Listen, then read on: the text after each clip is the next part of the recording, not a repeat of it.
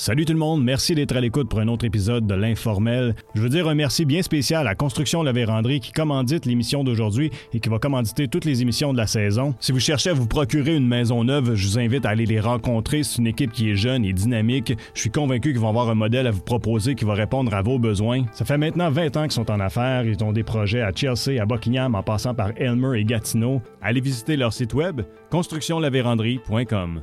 Chez Construction La Vérandrie, vos projets nous habitent depuis 20 ans.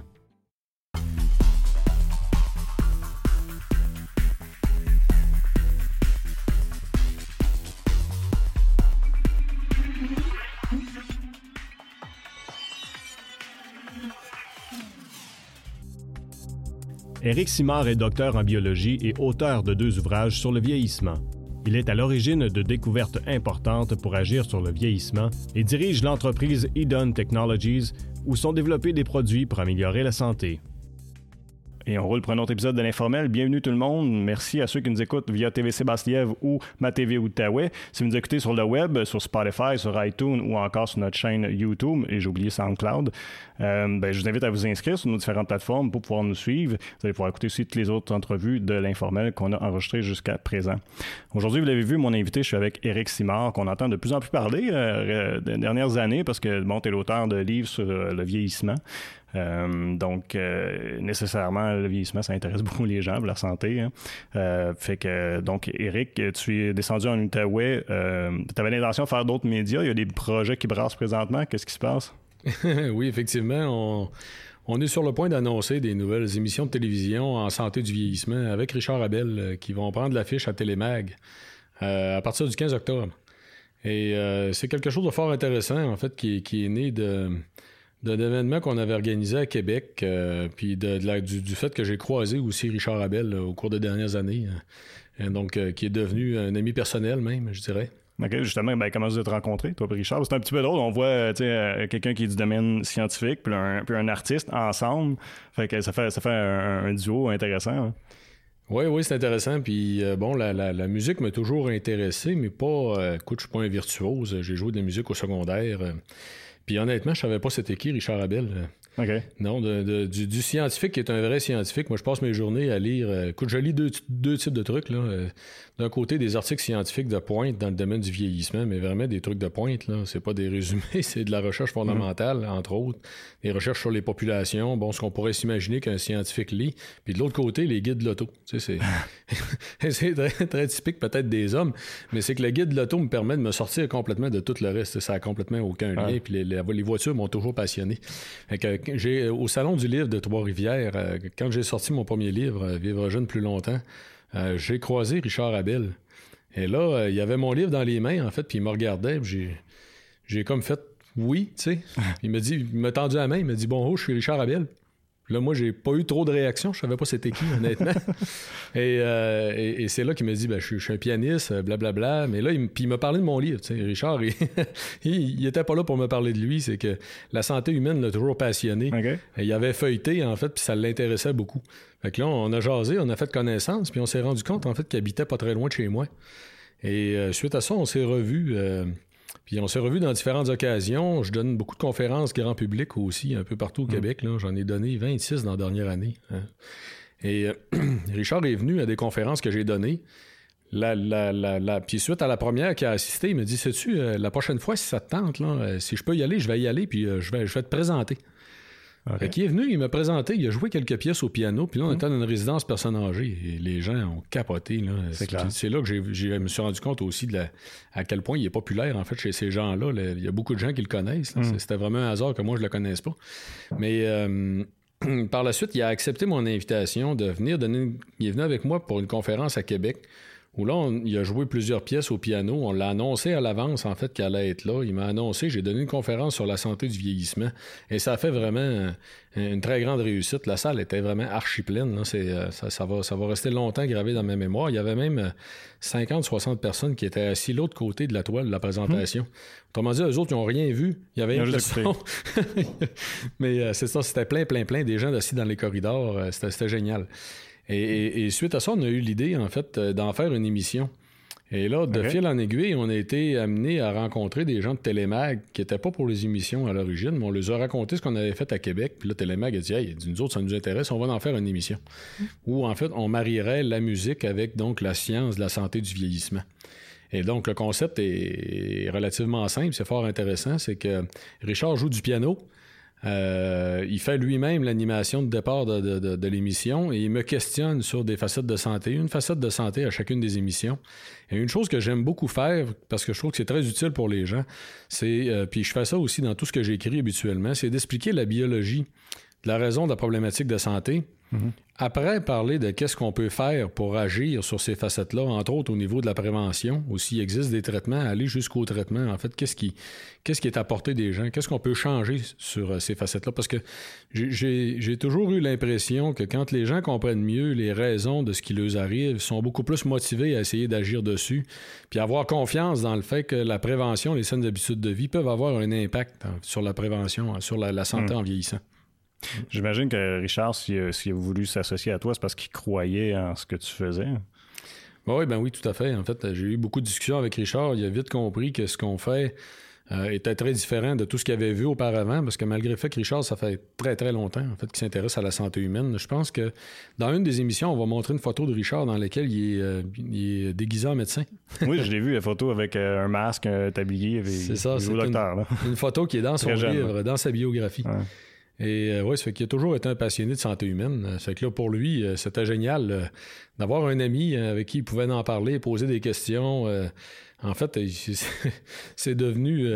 c'est devenu, c'est devenu des très belles discussions. Justement, on échange beaucoup sur les sujets de la science, de la santé, les dernières facettes, ce qui vient juste de paraître. Des mm. fois, j'y raconte des nouvelles études que je viens de voir. C'est beaucoup de choses qui le fascinent. Que... Mm. Mais c'est vrai ce que tu dis. Je trouve que quand, on comprend le mécanisme de, d'une problématique ou dans ce cas-ci du phénomène de vieillir même, euh, c'est plus facile de s'y intéresser puis de comprendre puis de, vouloir agir sur nos habitudes, etc., pour améliorer. Oui, oui, ça améliore le, En fait, ça, motive les gens. En entrée de jeu, dans, ton livre, tu disais euh, euh, vous dites que vous voulez pas faire référence nécessairement à certains produits ou à certaines compagnies pharmaceutiques. Puis là, je vais faire un petit peu l'avocat du diable. Vous ne voulez pas faire référence à ça, mais pourtant, on t'associe rapidement à ta propre compagnie où tu as développé des produits et tout ça. Euh, moi-même, les premières approches que j'ai eues quand on m'a approché pour parler, euh, parce que notre journaliste qui m'a parlé de toi en premier, quand j'ai commencé à regarder euh, euh, la documentation, ce que tu avais fait et tout ça, j'étais un petit peu sceptique. Je peux imaginer que souvent, parce que il y en a plein de produits qui été annoncés, dont les gens ont parlé, qui vont qui sont comme des cures de, de jouvence. Les gens, j'imagine que souvent, ils ont dû être sceptiques au travail que, que tu fais. Oui, ben oui, tout à fait. Écoute, et ça va de soi. et ça va de soi. Et Dieu merci aussi, dans un certain sens, si les gens sont critiques. Euh, je te dirais que, tu sais, deux choses, c'est que le domaine du vieillissement fait rêver, puis euh, on a eu plein de pelleteurs de nuages au cours des dernières années, qui, basés sur toutes sortes de raisons, puis toutes sortes de théories.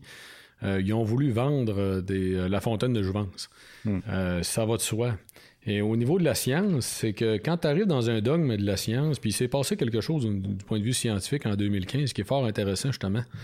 On n'a pas tendance à on n'a pas tendance à, penser ou à s'imaginer que dans le monde des scientifiques, il peut y avoir des dogmes qui sont établis, qui sont tellement puissants, tellement solides, que le jour où ils sont remis en question, tu avoir des scientifiques qui vont se battre pendant 10 puis 15 ans. Ouais, pour conserver leurs idées. Oui, mais pour essayer de démontrer que le dogme en question n'est pas vrai. Mais dans le domaine du vieillissement, c'est exactement ce qui est arrivé. Et c'est vraiment étonnant.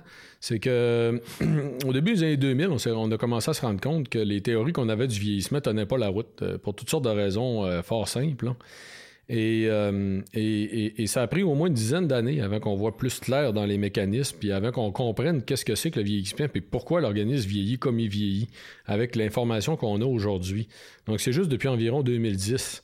Et là, entre 2010 et 2015, il y a eu bien plein de scientifiques qui se sont relancés la balle, qui ont publié des papiers, qui ont essayé de dire non, c'est pas vrai, c'est ci, c'est ça. Et en janvier 2015, c'est une trentaine de scientifiques se sont regroupés pour publier un papier dans lequel ils disaient euh, Agir sur le vieillissement humain, sommes-nous prêts? Ils ont fait par ici prêt, en fait, parce qu'à 30, ils se sont dit on va affirmer qu'on est en mesure de le faire, que ça s'en vient, on, va régler la question. Donc, aujourd'hui, on les fait plus brûler sur le bûcher. Là. Mais le phénomène, c'est exactement ça qui s'est passé. C'est que ces gens-là, pour éviter de brûler sur le bûcher, puis essayer d'arrêter les tergiversations, en fait, euh, dans le domaine, euh, l'ont affirmé tout en gang, tout en groupe, puis c'était à l'issue, justement, d'un grand congrès international sur le vieillissement qui avait eu lieu. Donc, les 30 scientifiques en question, c'est 30 sommités internationales sur la question. Donc, euh, et là, donc, on tournait une page dans le domaine du vieillissement humain, mais ce que je te dis là aujourd'hui, c'est pas enseigné dans les universités encore. fait que aussi drôle que ça puisse paraître, c'est une des raisons pour lesquelles j'ai voulu écrire des livres. Entre autres, initialement, là, parce qu'il y en a deux, il y a deux grandes raisons. C'est que d'un côté, euh, c'est passionnant d'essayer d'expliquer qu'on a des grandes avancées en sciences qui vont pouvoir amener un impact aussi important que ça en santé humaine, mais il n'y en a pas beaucoup. Là. Hmm. Je vous dirais que les, découvertes qu'on a actuellement dans le domaine du vieillissement sont sûrement aussi importantes que les découvertes des cellules souches. Euh, il, y a, il y a une trentaine d'années déjà. Et euh, même quand on ne savait pas comment on les, on les utiliserait encore. Encore aujourd'hui, on ne sait pas exactement tout ce qu'on mm. pourrait faire avec les cellules souches. On est encore en train d'essayer de développer des approches. Le domaine du vieillissement, c'est la même chose. Ça va être aussi passionnant que ça.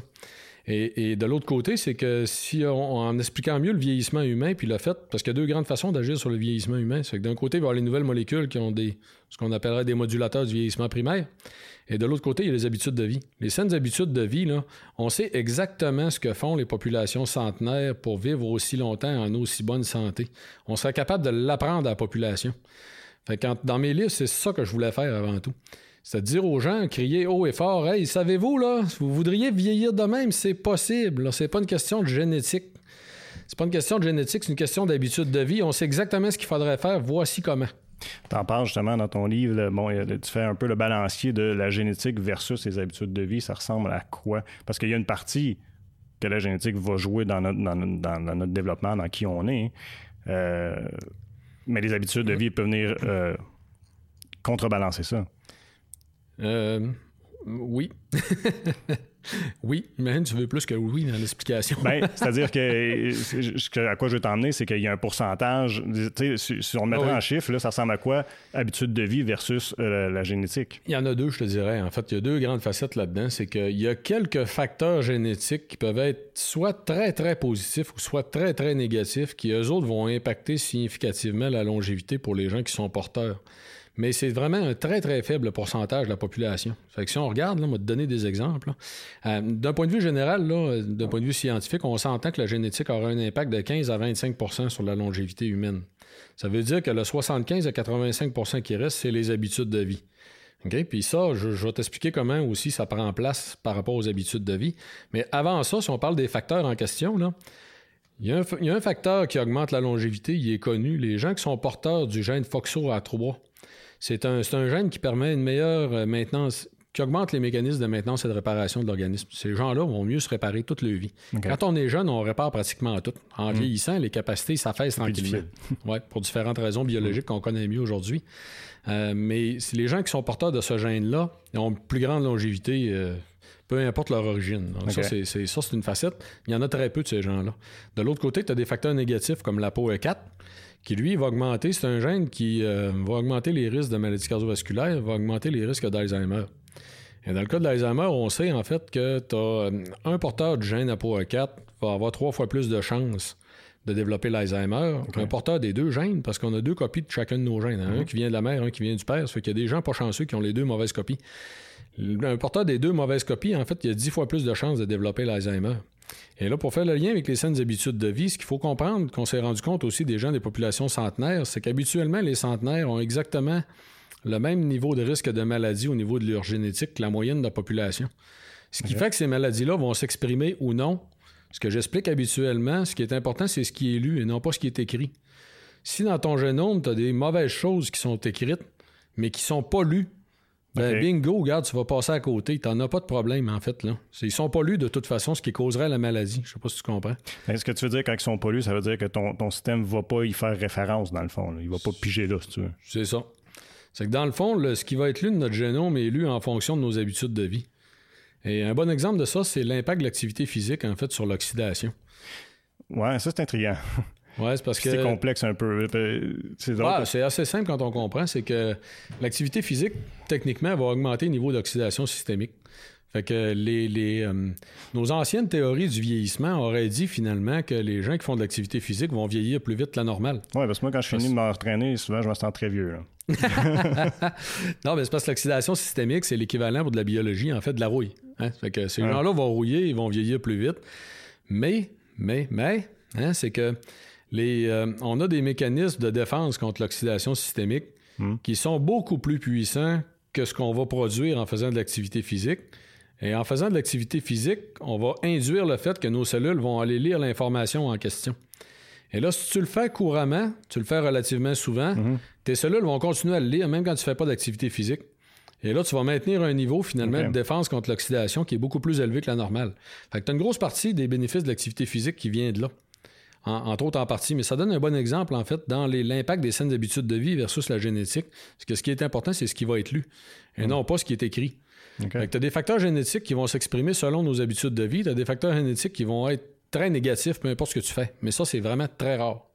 c'est un très, très faible pourcentage. On, parlait de l'Alzheimer, parce que j'ai révisé dernièrement les données. Euh, c'est des données américaines, mais bon, euh, ces Américains sont pas très différents de nous. Non, ça s'applique d'habitude pas mal à l'Amérique du Nord complet. Hein. Oui, effectivement. Ben, ils ont un petit peu plus de niveau d'Alzheimer aux États-Unis. C'est probablement parce que les habitudes de vie sont encore pires que les nôtres. Mais ceci dit, c'est que tu as environ 30% de la population qui va finir par faire de l'Alzheimer. On parle de 10% à 65 ans, 32% à peu près aux environs de 80 ans. C'est quand même le tiers de la population, c'est énorme. C'est même gigantesque, c'est épouvantable. Ceci dit, dans le 30% en question, tu as 30% du 30% là, autrement dit à peu près 10% de la population qui va avoir un lien génétique. Donc, c'est soit des porteurs de la peau 4 qu'on a mentionné tantôt, ou soit encore, il y a un gène qui va carrément causer la maladie, qui lui est causal. En fait, c'est pire encore. Il va augmenter la production des mauvaises protéines qui causent la maladie. Mais ça, c'est extrêmement rare. C'est 1% des cas qui développent la maladie qui sont porteurs de ce gène-là. Hmm. Dans le fond, la génétique n'a pas un très gros impact. Autrement dit, si on le prend à l'envers, je résume, donc 1, 1 des gens ne peuvent pas l'éviter en tant que tel, et ça serait causal dans leur cas. T'en as 29% qui seraient reliés à une augmentation des risques causés par certains gènes qui sont présents.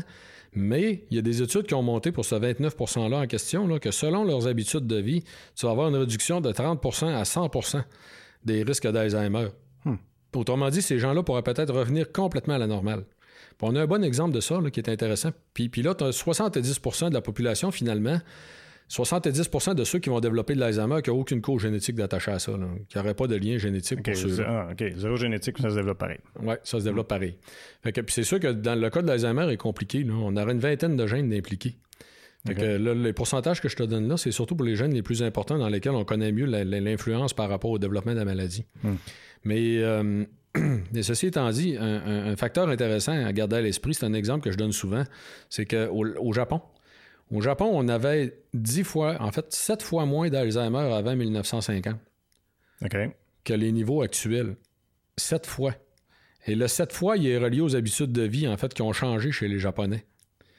Fait que fort probablement que si on adoptait les habitudes de vie que les autres avaient avant 1950, on aurait une réduction aussi d'un facteur 7 en Amérique du Nord des niveaux d'Alzheimer. Ils vieillissent plus vieux. Je pense que c'est une des populations qui vit, euh, le, plus, qui, vit le plus longtemps. Oui, oui, les Japonais, sont euh, le peuple dans le monde qui vit le plus longtemps. Puis au Japon, en tant que tel, tu as l'île d'Okinawa qui est au-dessus même de la moyenne japonaise. OK. puis c'est fort intéressant parce que les, les gens du Japon savent depuis très longtemps que l'île d'Okinawa a une plus grande longévité. Et ces gens-là ont mmh. été étudiés depuis 1975. Fait la somme d'informations qu'on a sur leurs habitudes de vie est colossale. C'est vraiment épatant. Hmm. tu peux vraiment lire des trucs vraiment fascinants. Puis une des affaires que moi j'ai trouvé le plus fascinante, là, avant que tu me le demandes, c'est ta question, c'est que ils ont tous le même genre de personnalité. Dans quel sens? Puis ils ont tous le même genre de personnalité. C'est du monde qui sont, sont, sont généralement extravertis, sont fondamentalement positifs. Ouais, ben, ce qui revient un peu à l'étude de, Harvard qui a été faite pour dire que exactement c'était sur 75 ans pour déterminer que les gens qui vont vieillir le plus longtemps, c'est les gens qui sont heureux, qui sont positifs, qui ont, la bonne humeur, ils sont souvent extravertis. Moi, je suis introverti, fait que ça, je trouve ça un petit peu inquiétant. Des grandes qualités de la vie sociale. L'étude de Harvard mettait beaucoup d'emphase sur la qualité de, la vie sociale. Ouais, des rapports humains. Euh, mais c'est que, c'est que les gens, les gens, en général, ne se rendent pas compte de c'est quoi être fondamentalement positif. Puis là, je vais donner un exemple que je fais en, que je donne en conférence qui fait rire tout le monde, justement. C'est intéressant. C'est mon arrière-grand-mère à moi. Avant d'écrire le premier livre, j'avais jamais réalisé que mon arrière-grand-mère était comme ça. C'est en écrivant le dernier livre, puis en passant en revue, en fait, les articles sur les Japonais, que je suis tombé sur un article qui, expliquait, entre autres, que les médecins, euh, ils ont un terme en anglais pour ça, que j'oublie, là. mais c'est de l'auto-évaluation de nos conditions de santé. OK? Et il y a des articles qui portent sur les, justement l'auto-évaluation des conditions de santé des centenaires. Quand j'ai vu ça la première fois, je me disais, ouais, mais qu'est-ce que c'est ça? Ça sert à quoi de leur demander comment est-ce qu'ils vont, tu sais? Mais c'est parce que parce qu'ils se sont rendus compte qu'ils sont toujours, selon eux, ils vont tout le temps beaucoup mieux que ce que le médecin l'évaluerait. Fait que d'être fondamentalement positif, ça va jusque-là. C'est que ces gens-là, puis là, les, puis écoute, les médecins, ils restaient abasourdis de dire euh, le monsieur, là, il va pas si bien que ça, là. Je peux pas croire qu'il me dit ça. Tu comprends? Mm-hmm. Puis le monsieur, dans sa tête, il en est convaincu. c'est ça, d'être fondamentalement positif. Mon arrière-grand-mère, pour revenir à l'exemple, parce que tu vas l'aimer, celle-là, c'est que Bon, c'est mon, arrière-grand-mère. T'es né en 1800. 1800 pile, là, zéro. Là, hein. Puis euh, donc, elle, a 18 ans, la Première Guerre mondiale, bon, la Deuxième Guerre mondiale, t'imagines tout ce qu'elle a vu. Euh, le toaster, le, micro-ondes. Fait que moi, j'étais au primaire. ça a l'air drôle d'être raconté comme ça. Mais j'étais au primaire, j'allais... Euh, j'allais dîner chez mon arrière-grand-mère à l'occasion, justement, puis elle avait 86 ans à l'époque, fait qu'on est en 86. Hein. Et et euh, elle avait commencé à vivre toute seule à 78 ans, quand son mari est décédé. Ça faisait déjà 8 ans qu'elle s'occupait toute seule de sa maison. Puis quand je lui demandais comment ça allait, elle me répondait à peu près toujours de la même façon, avec le ton à peu près d'un général de l'armée. Ça va très bien, ça a toujours bien été, je verrais pas pourquoi que ça changerait. Et moi, à l'époque, là, dans la peau d'un enfant du primaire qui est son arrière-grand-mère qui vient lui demander comment ça va, puis tu te fais répondre à une affaire de même. Je me disais, mon Dieu Seigneur, qu'est-ce que j'y ai dit, tu sais? Puis c'est resté dans ma tête pendant toutes ces années-là, jusqu'au temps que j'écrive mon livre, puis que j'en rends compte finalement qu'elle venait de me dire les trois affaires qui définissent quelqu'un de fondamentalement positif. C'est quelqu'un qui a un regard positif sur le passé, il a un regard positif sur le présent, puis il est confiant de l'avenir. Hmm. Ne m'en dis pas comment ça va, ça va bien. Comprends? C'est ce qui fait aussi que les centenaires qui, auto-évaluent leurs conditions de santé, ils vont bien. Mais l'inverse doit exister aussi, parce que tu souvent, moi, il me semble qu'on voit souvent l'oncle, la tante ou peu importe, il va arriver puis qu'il est toujours mal quelque part, toujours file pas, ah, c'est correct, ça. Ça doit dépérer ton état de santé juste d'avoir cette attitude, cette attitude-là, même si dans le fond, tu es moindrement en santé. Ouais, puis ce qu'on on parlait de génétique tantôt, ce qu'on sait en plus qui est drôle là-dessus, c'est que il y aurait 45% des cas euh, de neurotivisme, les gens qui sont négatifs, euh, qui seraient génétiques. il y a des gens qui auraient une tendance génétique qu'à être négatif. Hmm. Puis probablement que ça a un rôle à jouer dans l'évolution. Ça doit permettre. Parce que pour que ça soit conservé, c'est parce que ça permet d'être quoi? Soit que hmm. un peu comme le stress, en fait. Là, on sait aujourd'hui que le stress est, transmis aussi par épigénétique. que si tes parents étaient stressés avant même ta conception, c'est possible que tu sois stressé toute ta vie sans savoir pourquoi. Ah, tiens, ça explique des choses. Hein. Intéressant, oui. Ah, ça pourrait expliquer bien des choses pour beaucoup de gens. Mais ça a un rôle, ça, c'est que chez les, euh, euh, les rongeurs, les rongeurs qui vont naître d'un environnement où il y a beaucoup de prédation, automatiquement, ils vont tout être, euh, ils vont tout être très stressés et anxieux. Ça va les rendre beaucoup plus euh, euh, ils vont faire beaucoup plus attention, en fait. Ça va, les, ça va prévenir, en fait, qu'ils pourraient se faire manger tout simplement par, par la prédation. Hmm. c'est, un, caractère avantageux pour eux d'être stressés et anxieux. Chez l'humain, aujourd'hui, ça n'a ça, plus, de, plus de raison d'être. Mais ceci dit, pour te dire, oui, en fait, on sait que les gens qui sont négatifs, mais tu sais, c'est que si on prend le, portrait global pour comprendre, les gens qui sont fondamentalement positifs, j'ai décrit dans le livre que tu as quatre grands facteurs associés à la longévité humaine. Euh, qui sont l'alimentation, l'activité physique, qu'on parle tout le temps, la saine gestion du stress et de l'anxiété, puis dans ça, je mets le fait de bien dormir, hmm. et la qualité de la vie sociale. Mais ce qu'on sait, là, c'est que dans les. Puis j'ai décrit le fait d'être fondamentalement positif, non pas comme un cinquième facteur, mais comme un facteur facilitant. Parce qu'on sait que les gens qui sont fondamentalement positifs, automatiquement, ils vont avoir l'habitude d'avoir des meilleures habitudes alimentaires. Ça va être des gens qui vont être plus actifs dans leur vie quotidienne. Hmm. C'est des gens qui vont avoir meilleure gestion du stress et de l'anxiété parce qu'ils n'anticiperont pas. Hein, mhm. c'est, positif, c'est déjà bien. Demande-moi le pas, ça va bien. Ça va bien aller demain aussi, il va faire beau, le soleil est là. Et, du côté de la vie sociale, ça va être du monde qui sont plus agréables. C'est, tu as tendance à être négatif tout le temps, non? Voilà que tu n'auras pas beaucoup de bons amis. Nécessairement. C'est ça. Hmm. Fait que le facteur facilitant, c'est comme ça qu'il s'explique, mais ça explique aussi le, contraire aussi. C'est que les gens qui ont tendance à être négatifs, c'est sûr que ça va nuire.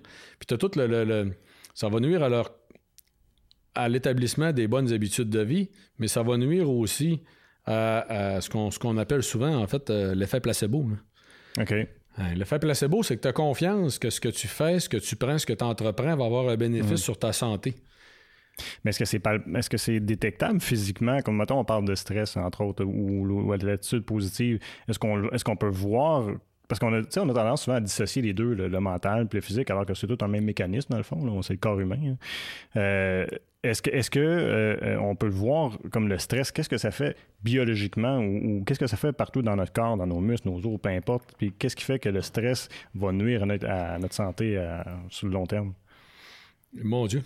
tu, As-tu 3-4 heures qu'on en discute? Pas tout à fait 3-4, mais on a du temps.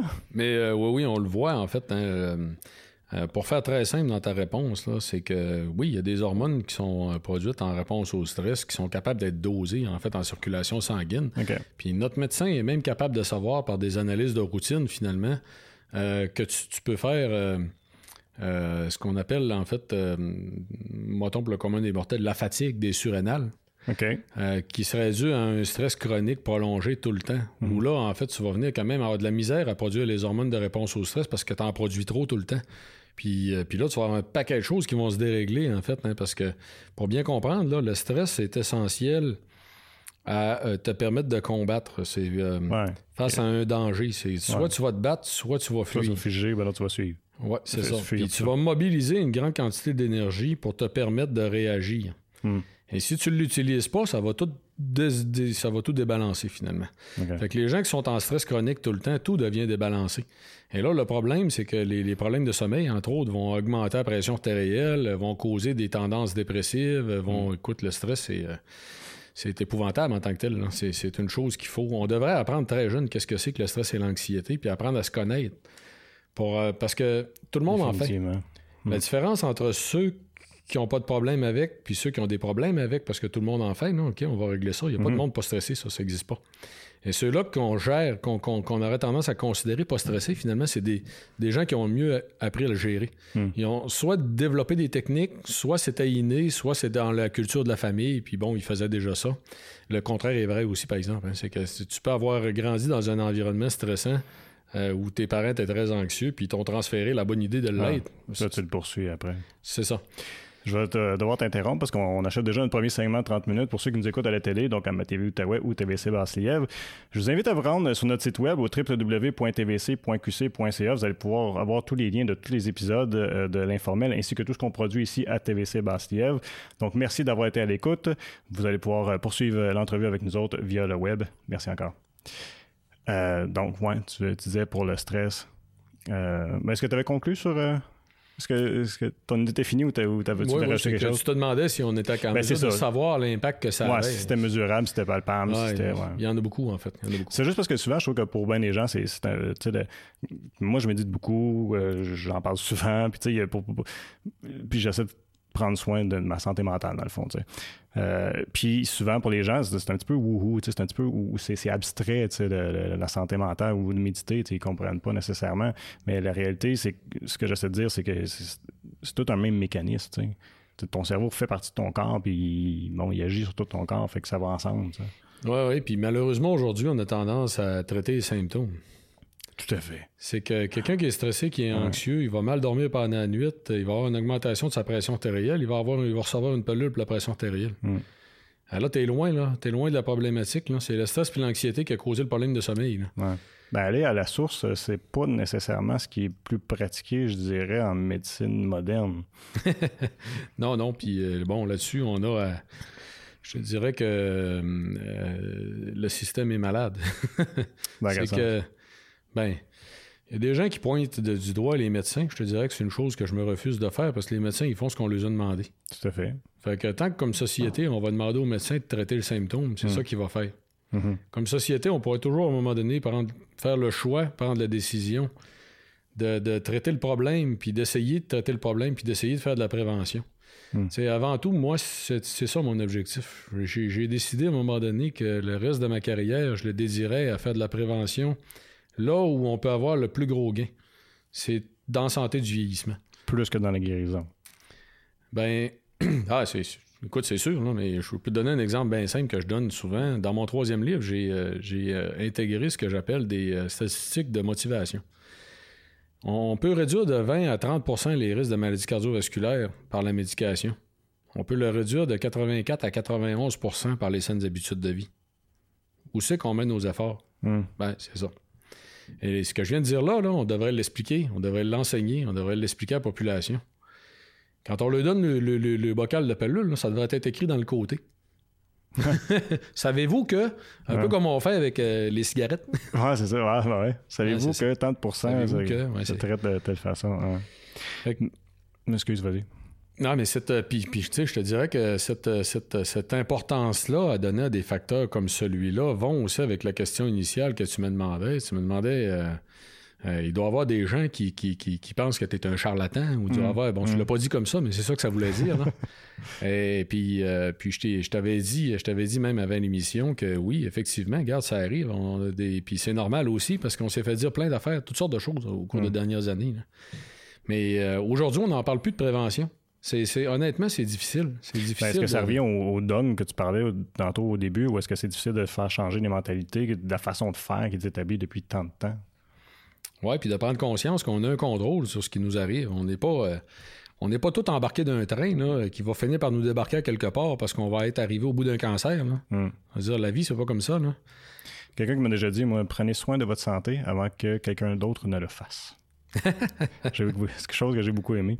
Ce qui me fait penser que euh, dans la préface de ton livre, euh, euh, un de tes collaborateurs qui dit que l'arrivée de l'Internet était un peu la même chose que, lorsqu'il est arrivé l'impression. On a commencé à publier des livres, c'est-à-dire qu'on on s'est donné accès à de l'information. À l'époque, c'était par les livres.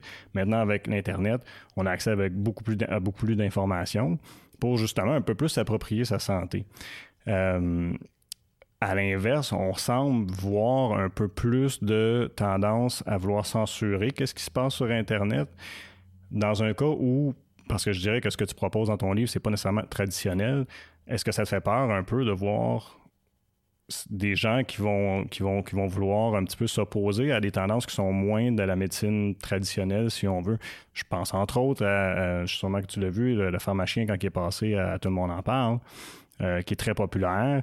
Euh, qui lui a dit ben, les produits naturels, ça donne à peu, près rien que euh, la nutrition, entre autres, euh, je sais que dans ton livre, tu, vas parler, mettons, des, bienfaits du thé vert ou des bleuets et des antioxydants. Lui, dit ça fait rien, ces affaires-là. Tu vois-tu ce que je veux en venir ou est-ce qu'on on a comme un, système de pensée qui essaie de combattre l'autre plutôt que de dire, OK, on peut travailler tous ensemble, autant des deux, de différentes approches médicales qui peuvent faire en sorte que tout le monde va être en meilleure santé au bout du compte? Oui, oui, tu as raison. Hein. tu as raison. Puis une, chose qui va te surprendre, c'est que dans un certain sens, en partie, le pharmacien a raison. OK. Il, a fait ça parce qu'il y a trop n'importe quoi qui circule. Puis il a raison. Quand tu regardes une partie de son discours, c'est juste que oui, il va loin. Puis, dans, puis dans, il va loin dans des facettes où il s'y connaît pas non plus. C'est qu'il ne pourra pas te dire des choses. Ben, Gabin, euh, il a parlé des, petits fruits qui n'avaient aucun impact. Hum.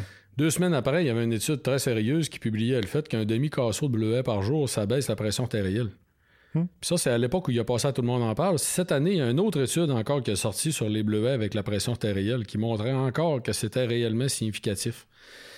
Fait que, puis bon, les bleuets, pas les fraises. C'est sûr qu'il y, a des petits fruits, il y a des légumes, il y a des aliments qui vont avoir des impacts sur certaines facettes de santé de façon plus importante que d'autres. Puis oui, il y a des études qui le démontrent très bien. Hmm. C'est juste qu'il faut faire attention. Là, on n'est pas dans le jus de céleri. Ça, c'était n'importe quoi. Fait que je, pense que tu sais une mode pendant une couple de semaines, ouais, ça, c'est n'importe quoi. Mais fait que c'est ça, c'est que d'un côté, il y a raison de détruire le jus de céleri. De l'autre côté, la question des suppléments, c'est la même chose en fait pour Dr Béliveau. Je suis d'accord avec. Quand Dr Béliveau il disait vous n'avez pas besoin de ça, là, ben, si on prend la question pour la majorité de la population, la majorité de la population en prenne pour rien. Ce que nous autres, on a voulu faire au niveau des produits de santé naturelle, c'est différent. Parce que tantôt, tu y as fait allusion, mhm. là. J'ai effectivement décidé de développer une nouvelle ligne de produits de santé naturelle beaucoup plus haut de gamme que ce qu'on trouvait en pharmacie auparavant. Parce que la solution, elle se trouve pas dans le fait de tout jeter, tout ce qu'on a. Mhm. Elle se trouve dans le fait de faire des produits de plus grande qualité qui ont leur raison d'être. Fait que mon objectif à moi était de un, de pas faire des produits qui servent à rien, qu'on ne devrait pas vendre parce que le monde va acheter ça pour rien. Ça, j'en mhm. ferai pas. Et donc, il va y avoir un bénéfice réel aux produits en question. Puis pour chacun des produits, on va sélectionner les meilleurs ingrédients qui ont le plus de démonstrations scientifiques. On va garantir la meilleure qualité de l'ingrédient puis la quantité nécessaire pour avoir le bénéfice santé. Et ça, c'est pas encadré par la réglementation canadienne.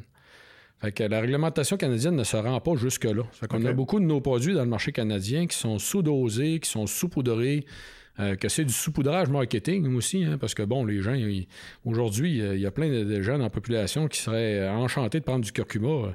Tu leur demandes pourquoi, ils savent même pas. Ils ont, lu un article quelque part, puis... Ah, ça, doit être bien, bien bon. C'est bon sur le curcuma, c'est sûr que c'est bon. C'est vrai que c'est bon pour la santé. J'en parle dans le premier livre, il y a un chapitre au complet sur le curcuma. Mais il n'y en a pas dans mes produits. Parce que pour toutes les applications pour lesquelles j'aurais pu l'utiliser, il y avait quelque chose de plus efficace. Ah. Fait que je ne mettrais pas du curcuma pour faire du bon marketing. C'est pas ça que je fais. Je fais pas du marketing, mais on fait des produits les plus efficaces qui sont dans le marché. Un hmm. bon exemple. Très bon. C'est ça. Mais aujourd'hui, quand tu te rends compte qu'on a des gens âgés, qu'on est en mesure, chez les gens âgés, écoute, grosso modo, là, tu as entre 30 et 50% des gens âgés qui prennent des médicaments qu'ils ne devraient pas prendre. Oui, ça, t'en parlais aussi, de, de déprescription. Oui, aujourd'hui, on parle de plus en plus de déprescription à cause de cette raison-là. Soit parce qu'il y a des médicaments qui sont accumulés avec le temps qui auraient dû être arrêtés, et qu'il n'y a personne qui jugeait bon d'aviser à personne qui apprenait des médicaments pour rien. Hmm. Euh, ou soit carrément parce qu'il y a des usages qui ont dérivé, en fait, puis qu'il y a des gens qui prennent des médicaments pour rien ou qui pourraient causer des problèmes pour les gens vieillissants. Puis il y en a quand même pas mal là-dedans. Le cas le plus documenté, en fait, c'est les benzodiazépines, les somnifères. Il y a un guide de pratique clinique qui vient d'être publié en 2018, là, euh, qui dit que tout gens de 65 ans et plus, on devrait déprescrire les benzodiazépines et entre autres, et aussi le Zopitlon, en fait, là, qui est un benzo-like qu'on va considérer habituellement, euh, qui n'a aucun cas justifiable. Hmm. Écoute, on a des gens que ça fait 10 ans qu'ils en prennent. Des gens que plus longtemps que ça encore. Les benzodiazépines, c'est tout un problème. C'est pour aider au sommeil, c'est des hmm. somnifères. Ben, il y a des alternatives d'un produit de santé naturel qui peuvent aider justement à remplacer des somnifères qui n'auront pas les effets secondaires des somnifères, qui n'auront pas de dépendance ou d'accoutumance ou de risques importants pour la santé, des risques de chute si les gens se lèvent pendant la nuit. Mais en première ligne, en fait, c'est ça qu'on devrait faire. Puis une image que je donne habituellement de ça qui me vient d'un pharmacien, en plus, pas moi qui l'a. Il y a un pharmacien à un moment donné qui me dit Eric, euh, nos, nos, produits pharmaceutiques sont trop efficaces. C'est comme tuer une mouche avec un marteau. Puis là, puis il, il s'appelle Jean-François. Jean-François, de quoi tu parles? Ben, il dit, il dit, il dit, t'as une mouche à tuer, tu vas prendre la tapette à mouche. Si t'en viens pas à bout, tu prendras le marteau. Ça va marcher avec le marteau, mais tu risques de faire des trous dans les murs.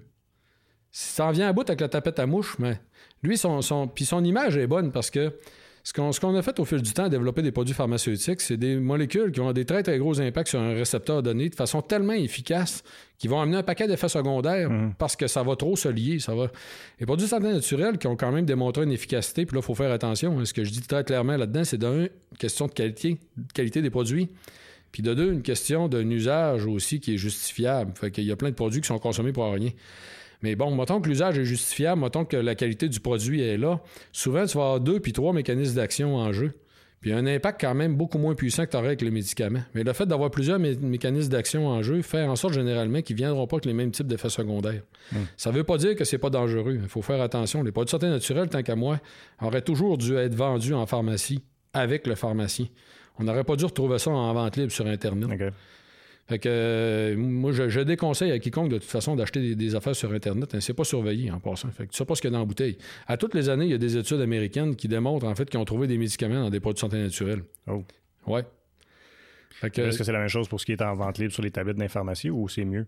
Ben, au Canada, on est quand même euh, très surveillé, je dirais. Là, euh, le risque de trouver des, médicaments, des produits de santé naturelle, je pense pas qu'ils soient présents. La, la, seule chose, par exemple, c'est que tu as des produits en vente libre dans les pharmacies euh, que si l'ingrédient n'est pas standardisé, puis regarde ce que je veux dire là, en fait, là, euh, un ingrédient standardisé, c'est un ingrédient qu'on a évalué la quantité de molécules actives qui est présente dedans avant la formulation du produit.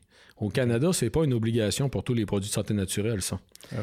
Et s'il y a un produit de santé naturelle qui est en vente libre dont l'ingrédient n'est pas standardisé, c'est possible que la compagnie n'ait même pas euh, vérifié exactement ce qui a été vendu de son fournisseur. C'est possible que ce qu'il y a dans la bouteille ne soit pas ce qui est écrit sur l'étiquette. Puis encore là, ça, à toutes les années, il y a des études qui démontrent des cas que ce qui était dans la bouteille n'était pas ce qui était écrit sur l'étiquette, puis c'est pas rien qu'une réalité au Canada, c'est partout dans le monde. Hmm. pour régler cette question-là, là, chez nous, tous les ingrédients sont standardisés, sont tous à dose pour être efficaces. On est la seule entreprise à mettre en fait des niveaux aussi élevés au niveau des, des, standards de qualité. Hmm. Pour revenir à la déprescription, euh, moi, ce qui, ce, qui, me fascine, c'est que non seulement, là, tu parlais des médicaments que les gens, euh, tu sais, ont personne, personne qui a pensé leur dire, ben vous avez plus besoin de tel médicament et tout ça, mais il y a aussi un phénomène où est-ce que les gens vont aller chez leur médecin puis ils vont demander d'être médicamentés pour un problème plutôt. ils ne laisseraient même pas la chance à autre chose finalement. ils veulent une pilule oui, pour oui, une solution. Oui, ben oui, tu as tout à fait raison. C'est que. Tu as tout à fait raison. Tantôt, quand je disais que moi, je me refuse de pointer le médecin pour la situation actuelle, c'est qu'il n'est pas tout seul dans l'histoire. D'un, lui, il fait ce qu'on lui a demandé. Puis de deux, mais tu as tout à fait raison. J'ai des médecins qui m'en parlent là, couramment. Là, euh, euh, du, fait que les euh, s'ils n'ont pas une alternative à suggérer à la personne, ils ne sont pas capables d'arrêter le médicament. La, hmm. personne n'en veut pas. Il y a des gens qui veulent pas. Fait que, là, le, système est fautif à, plein d'étapes, je dirais. Un autre exemple que je donne intéressant là-dedans, quand on, euh, pour prendre connaissance de la problématique qui entoure les médicaments, c'est pas des bonbons, les médicaments, là. Ça probablement que tu sais pas, mais les, le plus important risque, en fait, de troubles hépatiques au Canada, il est causé par la prise de Tylenol. Les troubles hépatiques graves, là, les, cas le plus, les les plus fréquents, finalement, là, ben, c'est la cirrhose du foie, dû à l'alcool, en fait, euh, et au problème de, surpoids. Euh, et de l'autre côté, en fait, la, surdose de Tylenol. Quand tu prends trop de Tylenol, ça rend le foie malade. Les, hmm. médicaments, c'est pas des bonbons. Là. Et à un moment donné, je suis tombé sur une entrevue d'Isabelle Maréchal au 98.5 où euh, elle, elle, discutait des lignes ouvertes avec une madame le thème de l'émission, c'était l'accessibilité aux médecins de famille. Elle parlait avec une madame euh, au téléphone en ligne ouverte. La dame, elle a expliqué qu'elle venait de changer de médecin. Puis qu'en changeant de médecin, elle venait d'apprendre que ça faisait 10 ans qu'elle prenait un antidépresseur. Oh. À Taboy, là. C'est que là, il y a plusieurs affaires qui ne marchent pas, là. C'est clair. C'est que de un, forcément, elle devait plus le prendre. Elle devait plus avoir de raison de le prendre. Mais de deux, même, cette dame-là aurait dû le savoir avant. Elle aurait dû poser des questions sur les médicaments qu'elle prend. Hmm. Puis qu'est-ce qu'elle fait quand elle va au comptoir de la pharmacie? C'est que là, il y, a plusieurs des problèmes. Là. C'est-à-dire, c'est pas euh, ni de la faute du pharmacien, ni du médecin, ni de la personne. Tout le monde est fautif. Là. Ouais, ben, il y a peut-être d'éducation à faire. Vous aviez, euh, ben, dans certains cas, des personnes âgées, mais sinon, euh, la population générale. Oui, la consommation de médicaments. C'est qu'on a une culture du médicament. beaucoup de gens mais il s'est rendu, c'est publicisé. Là. Veut dire, combien de personnes vont, tu sais, écouter, t'écoutes la télé, là, puis là, tu pognes une annonce, demandez à votre médecin tel produit. C'est un peu problématique dans ce sens-là aussi. Oui, tout à fait. Mais en fait, euh, ouais, les annonces sur les médicaments au Canada sont quand même réglementées. Euh, ils font pas beaucoup de promotion sur l'usage. Euh, c'est très touchy. Il y a quand même des choses qui ont, dépassé les bornes, mais généralement, en fait, là-dessus, on n'est pas si mal comme pays. Je dirais qu'il y a des, endroits que c'est sûr que c'est pire que ça. Quand on se compare, on se console. Oui, c'est souvent ça. Qu'est-ce qui t'a motivé de, te lancer en, santé? Ouais, écoute, deux, deux, grandes choses. D'un côté, j'ai toujours été un passionné de la vie euh, au sens littéraire. Euh, euh, le monde vivant, tout ce qui est vivant, pourquoi c'est vivant, puis pourquoi ça reste vivant. Hmm. Mais c'est vrai, parce que d'entre autres, tu, parles dans le livre de, des espèces animales qui vont vivre plus longtemps. puis ce qui est vraiment intéressant, c'est que tu dis que leur, métabolisme se développe plus lentement. Puis que bon, ça explique la longévité de, de l'animal. Euh, c'est assez particulier. Là. Oui, ben euh, en fait, c'est facile à comprendre en passant quand on. Euh, ben, c'est facile à comprendre aujourd'hui parce qu'on a le restant de l'explication. Hmm. C'est que. Puis ce qui est drôle, c'est que quand je parle du restant de l'explication, c'est que. on a le mal à interpréter pendant 65 ans une observation qui avait été faite en 1935. Ça arrive aussi en science que les scientifiques se trompent. la Terre, on se rend compte 65 ans plus tard que la Terre est ronde, elle n'est pas plate. Ben, mm. tabarouette, on l'a fait brûler pour rien, ce gars. Mais euh, euh, c'est que c'est un, monsieur qui s'appelle Clive McKay, en fait, qui a découvert les impacts de la restriction calorique euh, il y a déjà très, très longtemps. Mais l'explication du vieillissement était là, en fait, fondamentalement. C'est que tu prives de 30% de l'apport calorique un petit rongeur, il va vivre 50% plus longtemps. Et c'est ce qu'on appelle la restriction calorique. Mais là, il ne faut pas que tu crées de dénutrition, autrement dit, de manque nutritif, de carence nutritive quelconque. Fait que c'est quand même compliqué à mettre en place. Et c'est très difficile à appliquer à l'échelle humaine. Il y en a qui le font, mais c'est bien difficile. Ceci dit, euh, la raison de ça est très simple quand on comprend les mécanismes derrière aujourd'hui. Ce que j'expliquais plus tôt dans l'émission, que euh, entre 2000 et 2010, on s'est mis à comprendre les mécanismes derrière, en fait, on a fini par avoir une meilleure compréhension aujourd'hui des raisons pour lesquelles on vieillit. C'est que c'est que euh, c'est que l'apport calorique, l'apport énergétique qui nous pousse à nous développer plus rapidement vont nous pousser aussi à vieillir plus rapidement. Les voies métaboliques qui sont responsables de la croissance et du développement pousse l'organisme à vieillir plus tard dans notre vie, passer l'âge adulte, passer la période de reproduction.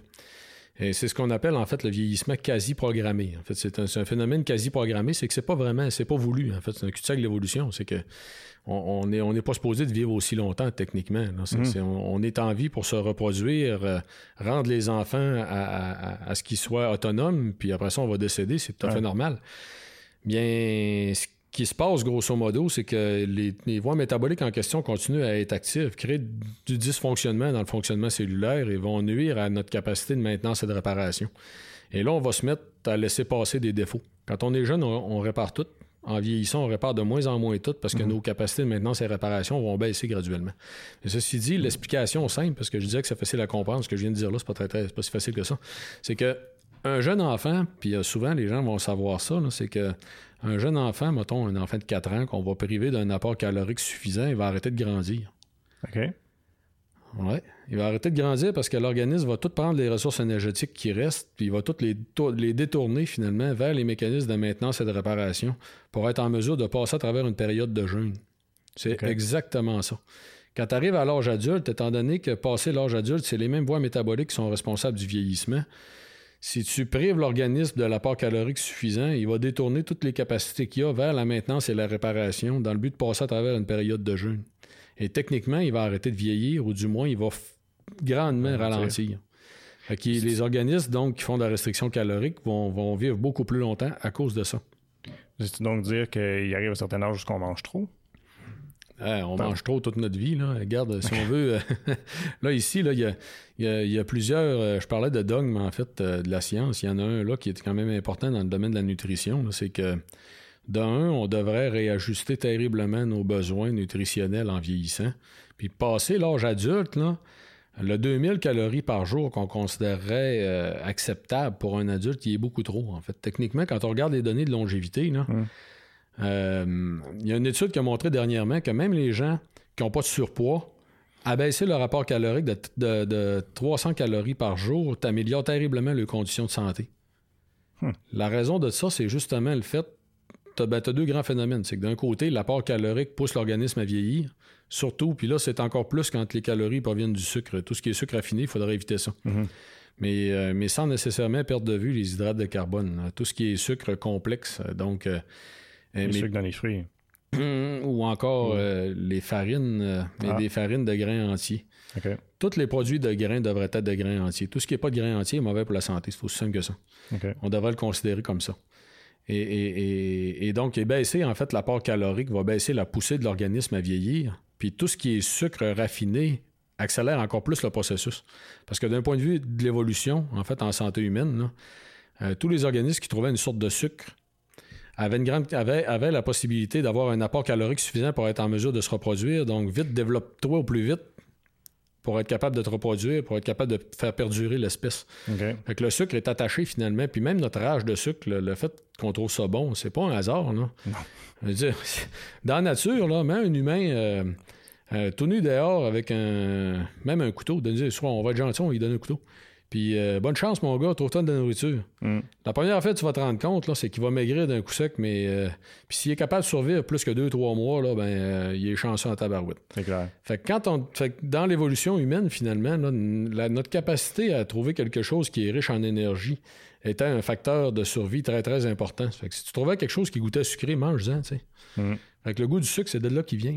Le problème, c'est qu'aujourd'hui, on en trouve partout. Effectivement. c'est ça, à tous les coins de rue. Pour rester accroché. Ouais, on irait s'accrocher. Hmm. Dans, ce que vous avez étudié, est-ce que vous avez regardé aussi, euh, euh, je ne l'ai pas vu, mais je, dois avouer que je n'ai pas réussi à passer à travers tout le livre, euh, l'environnement. Est-ce que, est que le, lieu où on vit peut avoir un impact sur, notre état de santé à long terme? Une grande question. Ça, pose une bonne. Moi, hein? c'est que oui, c'est a plusieurs facettes à ta question. C'est que.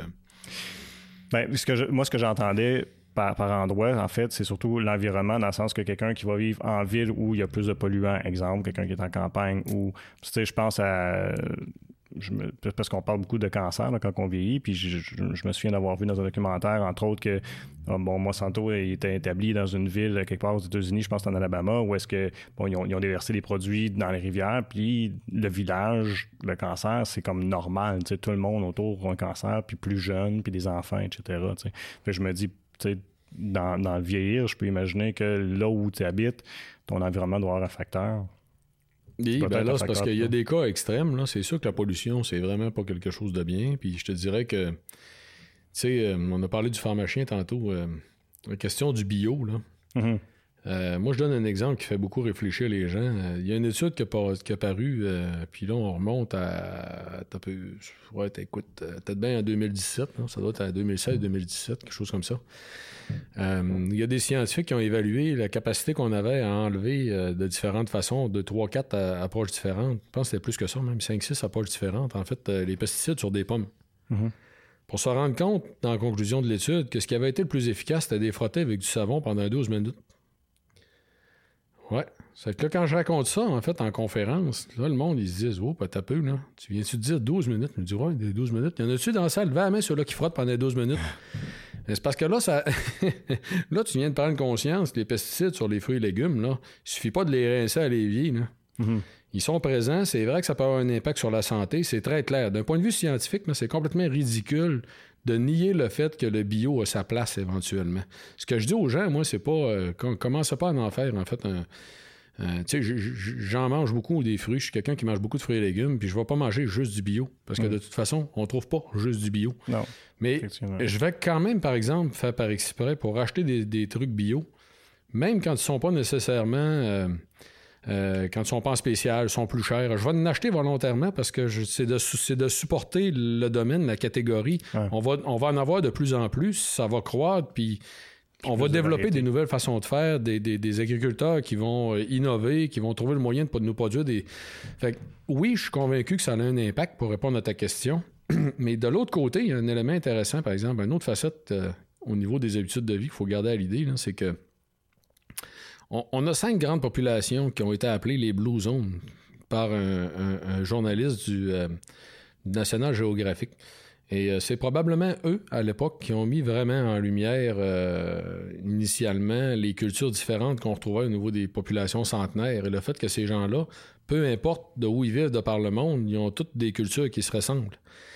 Et quand tu prends, et donc tout le même genre de personnalité, comme on disait au début, là. Mm-hmm. et quand tu prends connaissance de ça, tu fais Ah, regardons, c'est intéressant. Euh, et là, tu vois qu'il y a une population au Japon, il y en a une au Costa Rica, il y en a une sur une île de la Grèce, il y en a une en Italie, la Sardaigne. Là, tu te dis, ouais, c'est tous des gens reculés, en fait, un peu partout dans le monde. Sauf que quand tu te rends compte qu'il y en a une en Californie, là, tu fais, oups, c'est un petit peu, là. tu dis à Californie, oh, oui, à Californie.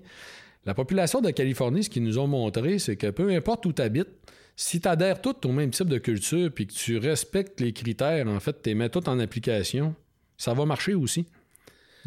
Fait que oui, la place où on peut vivre peut être important. Je dirais, avant tout, ce qui est encore plus important, c'est la façon dont on vit. Et non pas la place où on vit. Hmm. Euh, est-ce que tu dirais qu'il y a un, est-ce qu'il y a un âge où ce que parce que souvent tu vas l'entendre quelqu'un va dire bof moi je suis rendu à tel âge là, puis il me reste pas tant de temps c'est pas plus grave que ça est-ce qu'il y a un âge que c'est trop tard pour changer ses habitudes de vie dans le but de se garder en santé plus longtemps? Ouais, c'est sûr que ça, ça t'étonnera pas que je te dise qu'il est jamais trop tard.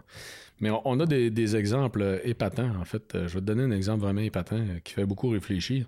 Et dans le deuxième livre, justement, je crois qu'il y a un chapitre qui s'appelle 100 ans, puis il y a un chapitre qui s'appelle 70 ans. Et j'ai fait par exprès, en fait, euh, pour justement montrer aux gens. Puis là, j'ai donné des exemples. Qu'à 70 ans, c'est encore vrai. Il n'est jamais trop tard. Mm. Et euh, un, des exemples que je donne, je donne deux exemples même, j'utilise beaucoup en conférence aussi, là, c'est euh, comment il s'appelle Robert? On a un centenaire français qui a toutes les années bat des records en vélo. Là. il va avoir 107 ans, je crois, au début du mois de novembre cette année. OK, je connais pas, je suis pas familier. Écoute, il, fait encore une trentaine de kilomètres en vélo tous les jours. fait que lui, il bat des records à toutes les années, finalement, parce qu'il n'y a, a, personne avec sa capacité qui s'est rendu à l'âge qu'il a là.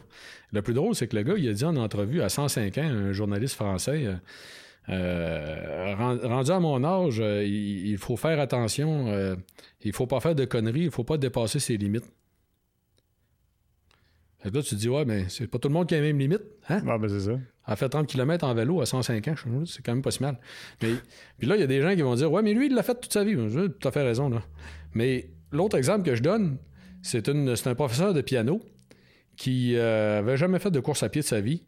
Et euh, c'est une Sud-Africaine, en fait. C'est une madame qui est originaire de l'Angleterre, mais euh, qui, a, vécu une trentaine d'années en, Afrique du Sud. Et euh, qui enseignait le piano. À 70 ans, la dame, comme ça arrive pour beaucoup de gens, qui ont diagnostiqué de l'ostéoporose. à 78 ans, 8 ans après, hmm. elle a commencé à faire de la course à pied. Parce que son fils est retourné rester à la maison. C'est drôle, ça, ça fait rire tout le monde quand je raconte ça. Et euh, elle raconte, en fait, dans ses écrits, qu'elle était tellement pas bonne à la course à pied, elle n'a jamais couru de sa vie, qu'elle n'était pas capable de se rendre au coin de la rue en courant. Elle courait 3-4 pas, elle marchait 3-4 pas, puis elle courait 3-4 pas. Ben, la dame, en 2016, parce que là, j'ai pas les données euh, récentes, là, mais en 2016, elle avait fait 65 courses à pied. Puis elle avait au-dessus de 500 médailles. Hum. Les 65 courses à pied, c'est 65 courses, genre des demi-marathons elle, elle, s'est développée une passion pour la course à pied. Puis là, elle avait 86 ans. Donc, ça faisait 8 ans qu'elle faisait la course à pied. Autrement dit, elle est partie courir avec son fils, puis elle l'a jamais arrêté. Hmm. Et, elle s'est développée une, passion pour la course à pied. Elle trouvait ça extraordinaire. Ça l'a amené à, développer, à, dépasser, en fait, euh, ses limites, ses capacités. Mais elle est un bon exemple, finalement, qu'il n'est jamais trop tard. Hmm. Ça ne veut pas dire qu'on va tous devenir des marathoniens. Mais ce qu'on devrait, ce qu'on devrait tenir comme discours puis comme recommandation, en fait, pour les gens, entre autres en activité physique, c'est qu'à la minute où tu as une augmentation de la fréquence cardiaque, de la fréquence respiratoire, ça a déjà un bienfait. Fait que, pas besoin d'être des marathons, tu peux juste aller marcher, finalement. C'est ça. Hmm. Puis, puis, un exemple que je donne souvent dans ça aussi qui est intéressant, dans le fait d'être actif, parce que les gens, euh, quand tu leur expliques qu'il faudrait qu'ils feraient euh, deux heures et demie par semaine d'activité euh, légère à modérée ou une heure et quart d'activité intense, ils vont rien faire au bout de la ligne. Euh, quand tu leur expliques, par exemple, que euh, le fait de planter des fleurs a démontré d'une étude une augmentation de la longévité chez les gens qui plantent des fleurs. ils disent Ah, ouais, regardons ça. Ben oui. Pourquoi? Parce que ces gens-là, ils sortent, ils vont dehors, ils vont les acheter, les fleurs, ils les mettent dans la terre, ils entretiennent le parterre, ça les a gardés actifs. Hmm. Fait qu'à toutes les années, on a des études de même qui ont l'air un peu farfelues, qui démontrent un impact sur la longévité d'un facteur complètement, tu sais, planter des fleurs. J'en plante en passant. tu, viens, de dire quelque chose, euh, puis ça me fait penser que j'aurais dû te demander tantôt. Comment est-ce que tu distingues, parce que tu parles d'études farfelues, comment, tu, comment tu fais pour distinguer une bonne étude d'une mauvaise ou, les gens qui, veulent avoir de l'information, comment est-ce qu'ils font pour distinguer la bonne information de la mauvaise information? Eh mon Dieu, c'est terriblement compliqué. Honnêtement, t'es mieux de te fier. Il y a une question. Le, grand, le grand, grand facteur, c'est la source, hein, au bout de la ligne, pour la majorité des gens. Parce que pour un scientifique, nous autres, on va regarder un paquet de critères que si je me mets à te les expliquer, de toute façon, les gens, ils vont pas mettre ça en application. C'est trop compliqué. Mais il y a une chose qu'on a perdu de vue, j'ai essayé de l'expliquer dans le premier livre, c'est qu'on devrait, au niveau de la qualité de l'information, euh, on a toujours une question à considérer sur le risque-bénéfice aussi. Puis là, je vais, t'expliquer, tu vas comprendre. Il y a une étude australienne qui est une étude de très faible qualité euh, qui a montré qu'une amélioration de l'alimentation avait réduit, semblait réduire en fait euh, les risques de dépression ou de troubles cognitifs euh, chez des jeunes adultes. C'était soit des adolescents ou des jeunes adultes. Là. Ben, c'est-tu complètement vrai? C'est-tu suffisamment démontré? C'est-tu peu importe, non? On est en train de parler du fait que la saine alimentation réduirait les risques de. Hmm. Fait que le risque de la saine alimentation, il est absent. Le bénéfice peut être important, on devrait en parler. Fait que dans la considération du risque-bénéfice, pour la qualité de l'étude, en fait, ça prend tout son sens. Puis hmm. l'exemple tout à l'heure des bleuets en est un autre aussi. C'est qu'il n'y a pas de risque associé à manger des bleuets. Si le bénéfice peut être éventuellement de baisser la pression artérielle, mais qu'on n'a pas une étude clinique de 4000 patients comme on fait dans le domaine pharmaceutique, tu n'en as pas besoin de l'étude de 4000 patients. Là. Si tu veux l'essayer, essaye-les. Tu testeras ta pression artérielle. Tu n'as pas de risque à manger des bleuets. Tu comprends ce que je veux dire?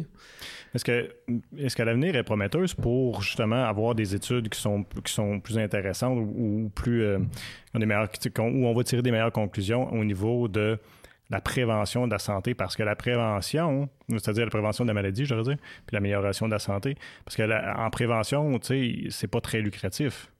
Ah, mais euh, on fait des pas gigantesques à l'heure actuelle, euh, soit dû à des euh, interventions du gouvernement pour des facettes de santé qui sont tellement importantes en santé humaine ou qui sont un poids monétaire tellement important, puis je vais te donner un exemple, que le gouvernement peut prendre la décision d'investir pour aller faire une démonstration. Puis je vais te donner un exemple de ça. Ou encore, d'un autre côté, tu as des pays qui vont mener des très grandes études qu'on appelle des études épidémiologiques, mhm. qui là vont permettre de déterminer des choses qu'on n'aurait jamais imaginées ou qu'on n'aurait pas pensé, puis que souvent même, on n'a même pas de toute façon euh, la raison derrière. On ne comprend pas toujours la, biologie derrière. Je vais donner un exemple, les, noix. Manger des noix tous les jours réduirait de 20 à 25% les risques de mortalité, tout type de mortalité confondu, passé 65 ans. les mangeurs de noix ont moins de chances de mourir, peu importe de quoi ce qu'ils vont mourir. C'est quand même fort épatant. On n'a aucune idée pourquoi. on a des. Bon, on, serait capable d'émettre plein d'hypothèses, mais peu importe, c'est pas ça qui est important ici.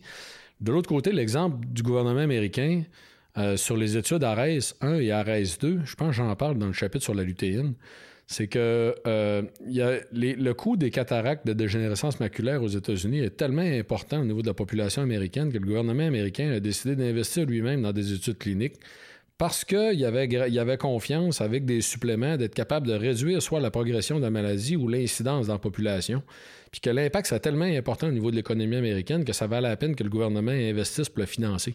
Ils l'ont fait dans les études, justement, pour les cataractes, la dégénérescence nerveuse. Ça a donné lieu à la commercialisation, justement, des suppléments euh, euh, basés sur les études ARES, en fait, qui contiennent de la lutéine, de la zéoxanthine. C'est le pigment jaune qu'on va trouver, entre autres, dans le jaune d'œuf ou euh, le maïs. Mais Ceci dit, ça, c'est un très bon exemple. C'est que là, tu as une démonstration très claire. C'est deux études de genre 3500, 4000 patients. C'est énorme, mm. en fait, euh, qui démontrent justement une réduction des risques de cataracte, de générescence maculaire, puis une, réduction en fait, du développement de la maladie.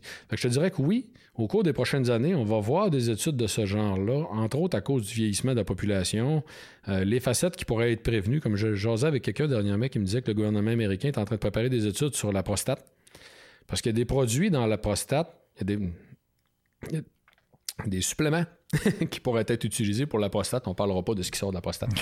Mais il y a des suppléments qui pourraient être utilisés pour l'inflammation de la prostate. je pourrais te conter une anecdote tantôt si tu veux. Mais quelque chose que j'ai dit en conférence, j'aurais pas dû dire.